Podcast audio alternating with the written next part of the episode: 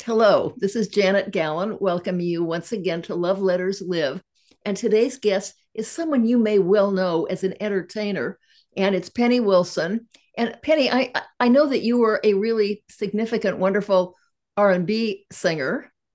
Tell us just a little bit about your history in performance and say hello. Hi, everybody. I'm so glad to be with you today. And uh, uh, thank you so much, Janet, for inviting me to be a guest on your show. Well, thank you for saying yes, which is my favorite word. Okay, go ahead. Absolutely, absolutely.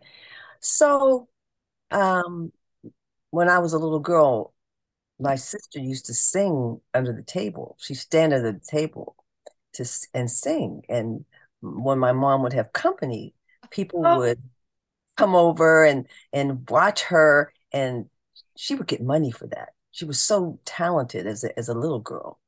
So I I I was kind of a bookworm, kind of a nerdy kid.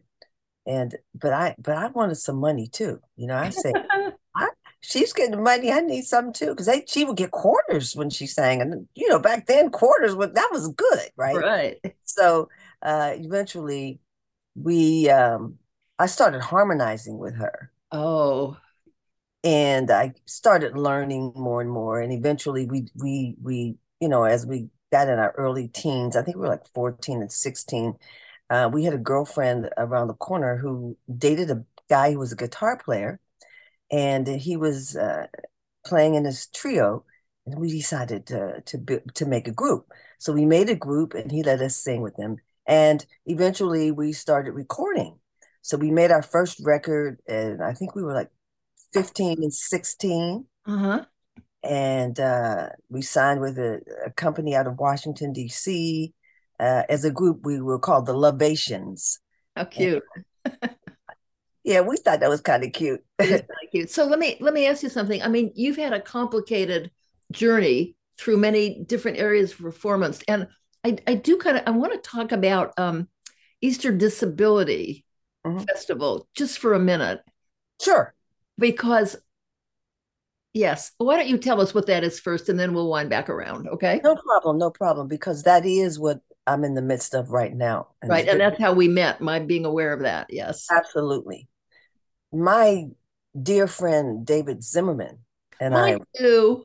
Absolutely. Isn't he a doll? Oh, angel on earth. Yes, go ahead. That's exactly how I feel about him. Yeah. He and I were talking, and uh, he had mentioned his film, Honey Bunny which was just adorable. And we were talking about um, uh, me doing something, and I had said, you know, he he knew that I had done something in the entertainment business, and I wanted to do something with Shanice. Now, I, Shanice is your niece, actually, right? Yes. And she's a singer with her own very illustrious yeah, she's got a pretty significant career, and she um she loves her heart is so big, and I know that she would just be so amenable to doing this because she had been uh, a judge for this woman who was giving talent shows, and and the talent shows were was kids with disabilities. But wait, let me just go back a second. I think you skipped over something, or I had a little mind lapse but you said so amenable to doing this. Are you talking about amenable to making a film? To making a film that had to do. Once, once David showed me Honey Bunny, I talked. Why don't you say what Honey Bunny is? Honey Bunny was a beautiful film that David Zimmerman did for uh, produced for um, the Easter Seals Disability Challenge, right. and uh, it was about this couple, uh, uh, this couple with Down syndrome and their love story. Yes. And, Yours is, and this is a love. Story. Okay. So you, this movie is called Kryptonite, correct? Yes. And it's also a love story. It is a love story. The genre for this year's uh, challenge was romance. Uh huh. And it's crazy because you find out everything one day and you got to do everything in one day and then you got to start shooting and have everything done within five days. So um, we were blessed to be able to find Ryan Lane uh, and we thought it was kind of a, a brilliant, a brilliant uh, uh, story to have a non-hearing man and a vocalist as okay. a couple. and so we were able to put that together and uh, we did we shot the film and i think it's a beautiful beautiful film and where can people see it well if you go to the easter seals disability film challenge uh, youtube facebook instagram okay uh, and this is also a love story and I, I know a little bit about it and i don't want to be a spoiler but it is so worth yes watching this film you saw it no, but I saw part. I'm going to see the whole thing, but I saw parts of it and I read about it. Yes. Yeah, it's it's kind of a, it's a it's it's it's a deep it's pretty deep. What what is your own journey? Because I read something about you that well, first of all, you at some point went back to school. Well, what happened was, as a singer, uh, I got to perform with some of the really great entertainers. I did. We did. Oh, my sister and I for Della Reese. Back in the day, we were we were kids. We opened for Della Reese. We opened for Lou Rawls. Then it moved on to uh, people like Rick James, um, Barry White. Um, we did the Grammys doing backgrounds with people. We did uh, Jay Leno. Uh, we did we we did quite quite a few things. Well, and, Della, Della Reese really got me because she was huge when I was a teen. Yes, she was huge when I was a teen. I know and she stayed huge forever, didn't she? Yes, yeah, she did. And so was Lou Rawls. He was huge. That's right. That's right. And so we were like, man, yeah. Okay, well, I interrupted. I shouldn't go back to your journey once you after you were singing. So I worked in. I, I was signed to Motown for a while, uh, and we recorded the album. And uh, we were also working with my niece's career because she was a kid. She was just 14 years old when she got started. And it was a very the the, the industry is very challenging, very political. And I, I was still rough around the edges, you know. I wasn't as tactful maybe as I can as, as, I've grown to be in in most cases, depending on the situation. you know, so I, I felt broken when we when our record was was not released. And I said, you know, I I'm so broken. I I, got to do something. And I was thinking about going back to school, and uh, I was talking to my academic mentor about um, what I should major in, and she said, do critical media studies. Oh no, so I, I read that about you. Will you tell us what that is exactly? Well, you know, media creates reality. Oh yes, and it also reflects reality. And so, um, what critical studies is is it, it is an analysis of representation. Ah, an analysis okay. of how people are represented in terms of their sex, their gender, their racial categories, all of the different identifying aspects mm-hmm. of that and, and, and how that affects the, the, the ideology of the culture, how we are constructed and programmed via the medium. Aren't we ever? Yes. Yeah. And I, I fell in love with it. I I went back. I, I when I when I finished my graduate work, my academic mentor, Dr. Madison, who left me a few years ago, went on to the heavens. She was such she was so young, but she um she really opened my eyes to some things and she she she went on sabbatical one year. She said, I want you to teach my class for me. And I'm like, what? That was like six months after I finished my graduate work. What and, did she want you to focus on? Well, the class that I was teaching was, I think it was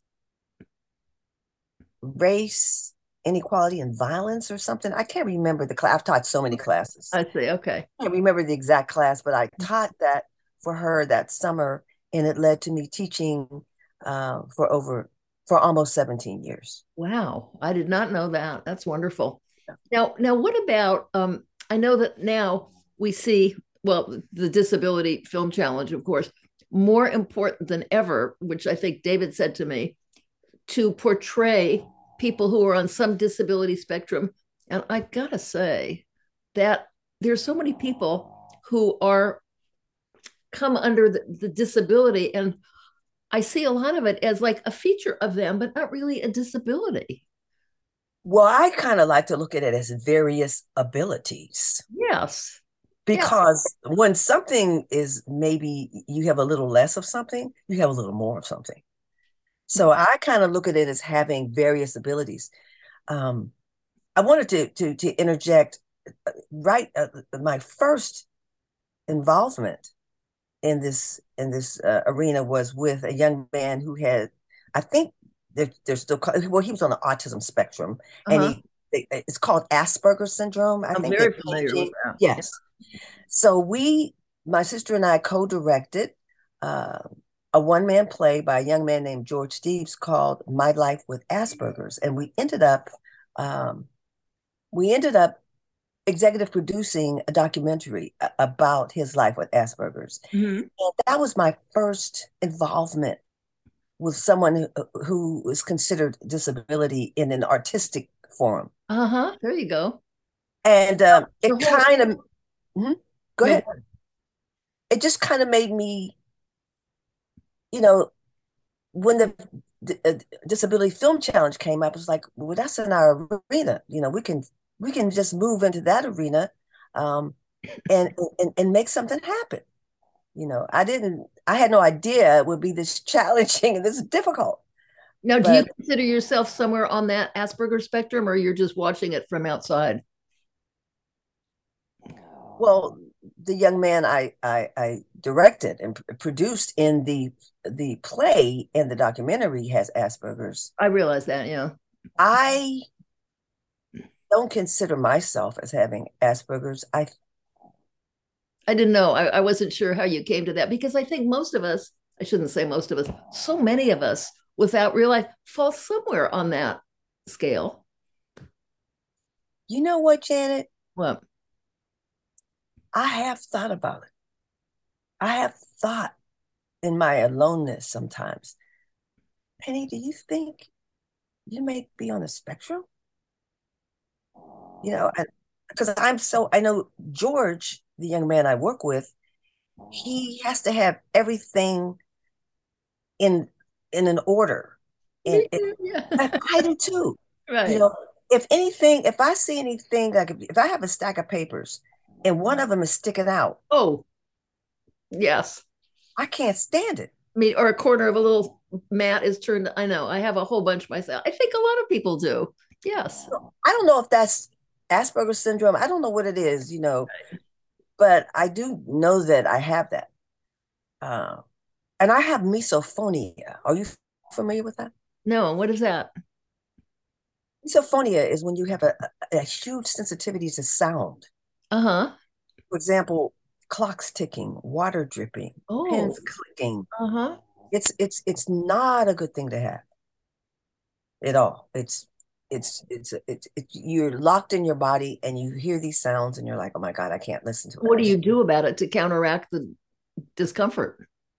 Well, first of all, I thought I was the only person in the world that had it, and and I'm not. So I, you know, one day I saw a TV show and about it, and um, well, let me go back. When I was 15, I went to uh, a psychiatrist. Mm-hmm. Said, well, why don't you wear earplugs? And so I've been wearing earplugs. Ever since I was 15 years old.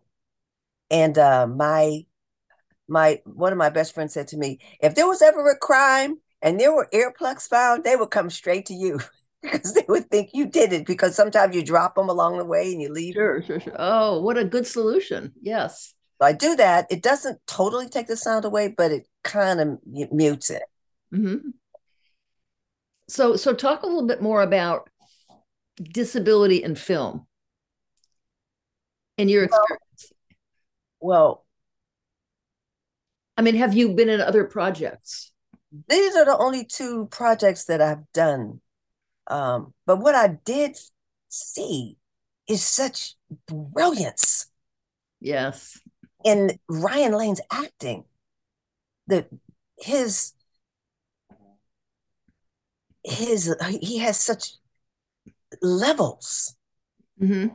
acting and his energy exudes from the screen and what was really wonderful is that Shanice felt him uh-huh and the two of them together they really made magic i'm so proud of what they were able to do. Oh, I'm and, gonna have to go watch this whole thing. Now, let me ask you something about him. So you he does he sign? Yes. Uh huh. And Signs. is he the only one in this production that signed? Well, we had uh, ASL interpreters. We had like oh. four of them. Mm-hmm. Uh, okay. We had uh, for you director, who were doing production. Uh-huh. Yes, we had the director of uh, uh, American Sign Language. Um, he was extremely helpful because you have to know, you have to make sure that when you uh, when you sign, when he's signing and talking, that everything's captured. That you can't shoot. You got to make sure you're you're getting his face and his hands, and uh-huh. There's there's little things you have to know to do. So yeah. the director, our director Cameron Mitchell, was really good at working with the the uh, with Brian Cole, who was the uh, director of American Sign, Sign Language, and then we had uh, Joanne Dean, who worked with us as well, very much. She's one of our producers. Yeah. Um, who such a beautiful way of communicating. I, you know, I love it, and I got myself a sign language teacher at some point, and decided I would learn this. And it is so It's the hardest language I've ever learned. The subtleties Yes, because if you do something wrong, you saying uh-huh. the wrong thing. Right. You know, right. the slightest little right. you know, hand movement could be something that you don't want to say. Well, for sure, for sure. And then there are, you know, the the faces that have to go with it because part of signing is your facial expression. Joanne calls that the facial grammar. Is that right? Okay. Yes. Yeah. So it's it's it's very interesting, and I'm I'm just very thankful to have had an opportunity to be a part of this challenge and to uh, this is the 10th anniversary oh i'm glad you mentioned that yes okay so what what is it that you want people to get from watching this film and how do they how once they get on it is there a way that they can you know hit a like button or a something button so that they can um, show kind of support. What they need to do is they need to sh- say say yeah like it and share it and okay. share it and share it because it's a competition. Whoever gets the most views will win an awareness campaign award. So we want everybody to like it and share it oh i'm so glad you're explaining that so clearly. Okay. Yes absolutely. And what are the lessons to be learned? I find that you know, everything you look at, everything you do, everyone who says a word to you, you get to learn something if your eyes and your heart and your mind are open, right? Yeah, you know, sometimes, you know, I'm I'm I'm kind of going through a lot of challenges right now. My older sister has stage four pancreatic cancer. Oh my goodness, I am so sorry to hear that. Oh, so yeah. through this process, I have been like walking scar tissue. Yes. In trying to continue to get the work done, but it's been very, very difficult. But what I've learned is that um, you have to you have to just grit your teeth, you know, and keep on moving and keep on going and keep on pushing and to find the little teeny joys mm-hmm. uh, you can find, you know, in the wilderness because I feel like I'm in the wilderness right now certainly but, seems to be. Yeah, but um, to see them work and to see the story come into fruition and to see what Nic Novicki has created. Oh, isn't be wonderful? Over these 10 years. Yes. It's just phenomenal. I mean, I have I've never had a chance to really meet Nic in person. Oh. see what he's done is mind-boggling to me. And I'm just very honored to be a part of this. I love my friend David for asking me. It's been extremely difficult, especially well, I, have a question for you. Mm-hmm. I mean, as you're talking about all this, I'm just going. So I am largely about the power, the power of letters, mm-hmm. and the power of love letters. And I'm yeah. listening to you, and I, I want to say, if you were to write one right now, gratitude, love, and anything, who would it be to? If I wrote a love letter right now? Yes, or and, and include in that any letter of gratitude or memories that are important to share, thoughts, because I feel like if you have a good thought about somebody, why not write it down and send it? Does it have to be one person or could I men- mention a couple? Oh no, I, I can see five already that I would like to write to in your Okay, great. It's not one person. It should be a way of life, I think. Go ahead. I would write a letter to my mother. Okay, tell me about her a little bit. My mother was a pillar of strength. Uh, she took us on all of our shows as teenagers. hmm She taught us to have integrity and to be true to our to ourselves. Um, and she had so much strength that my sister and I said if if we could have half the strength that she had, uh, we would be really solid women. Oh, is she is she still with us or Oh, she left. She left um 2007. She's been gone, but she was she's with me every single day. of course she is and how important to tell her that. So I'm just thinking that I have never let somebody's passing be a reason to stop talking to them. Neither do I. Right. And um, writing a love letter to somebody, I mean, a mother in particular, somebody who's gone, who would you mail it to? If I were to write a love letter, You're writing a love letter to somebody who's no longer with you here on earth. To whom will you mail it? See, I think a love letter, handwriting, envelope, stamps, it's got to be sent to someone, I think, to live as a letter.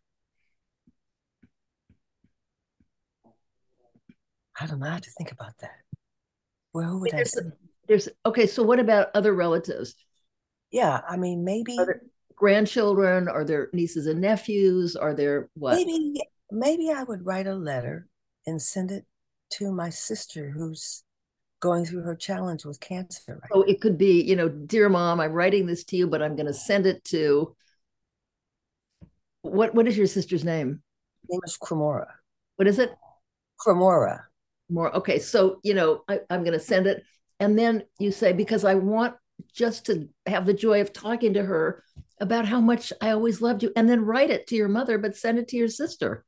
That's amazing. And those things, somebody will put it in a drawer. They'll stick it in the pages of a, a Bible or a book. It'll be found later and part of your history.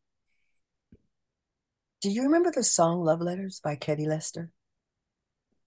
Remind me about it. It was a song that says, Love letters straight from your heart. Of course I do. Yes. Yes.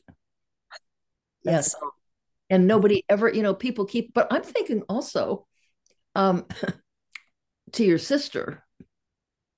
Now, does she live near you that you can see her frequently? No, she lives in Pittsburgh. As a matter of fact, I've got to get get to Pittsburgh. Okay. So I'll making arrangements to go. what, uh, ab- what about, do you, have you ever written a letter to her? Just memories. I don't think so. I We bet talk that, on the phone I bet she would love that. That's a thought. Yeah.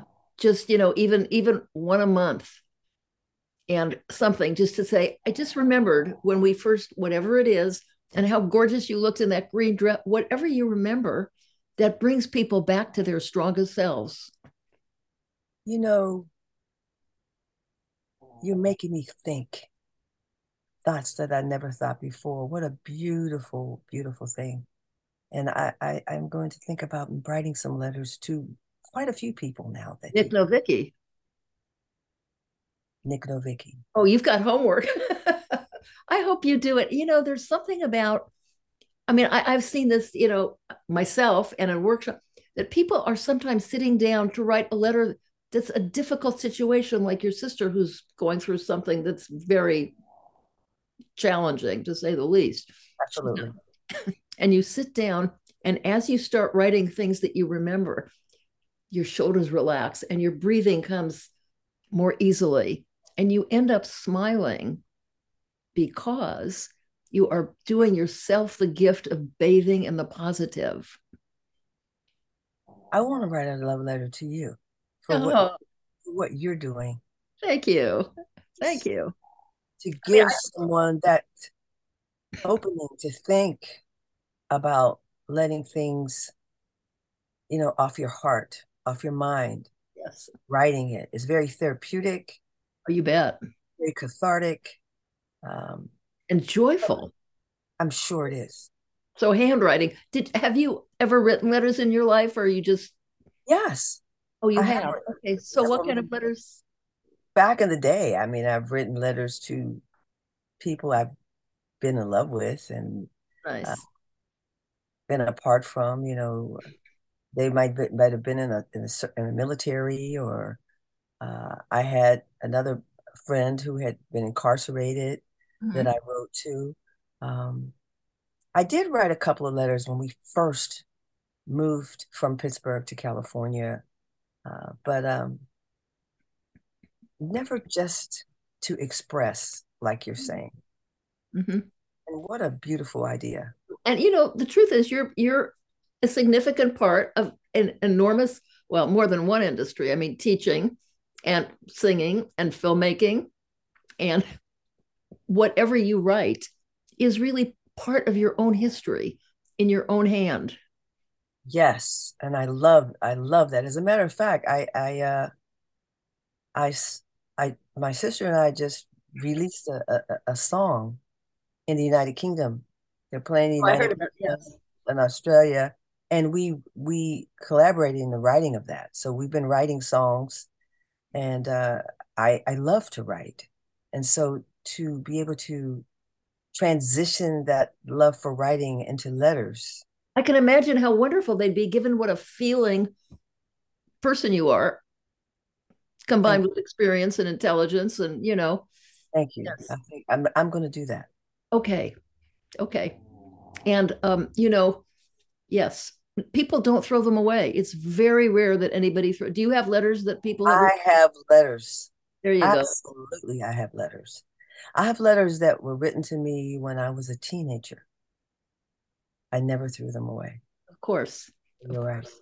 Absolutely. You know, and they're always a reminder. I mean, anytime you, anytime anybody needs to um, just be, you know, uplifted again and to be reminded of how valuable they are in the eyes of someone who loves them, which I think is how you should really see yourself most accurately. That is through the eyes of someone who loves you.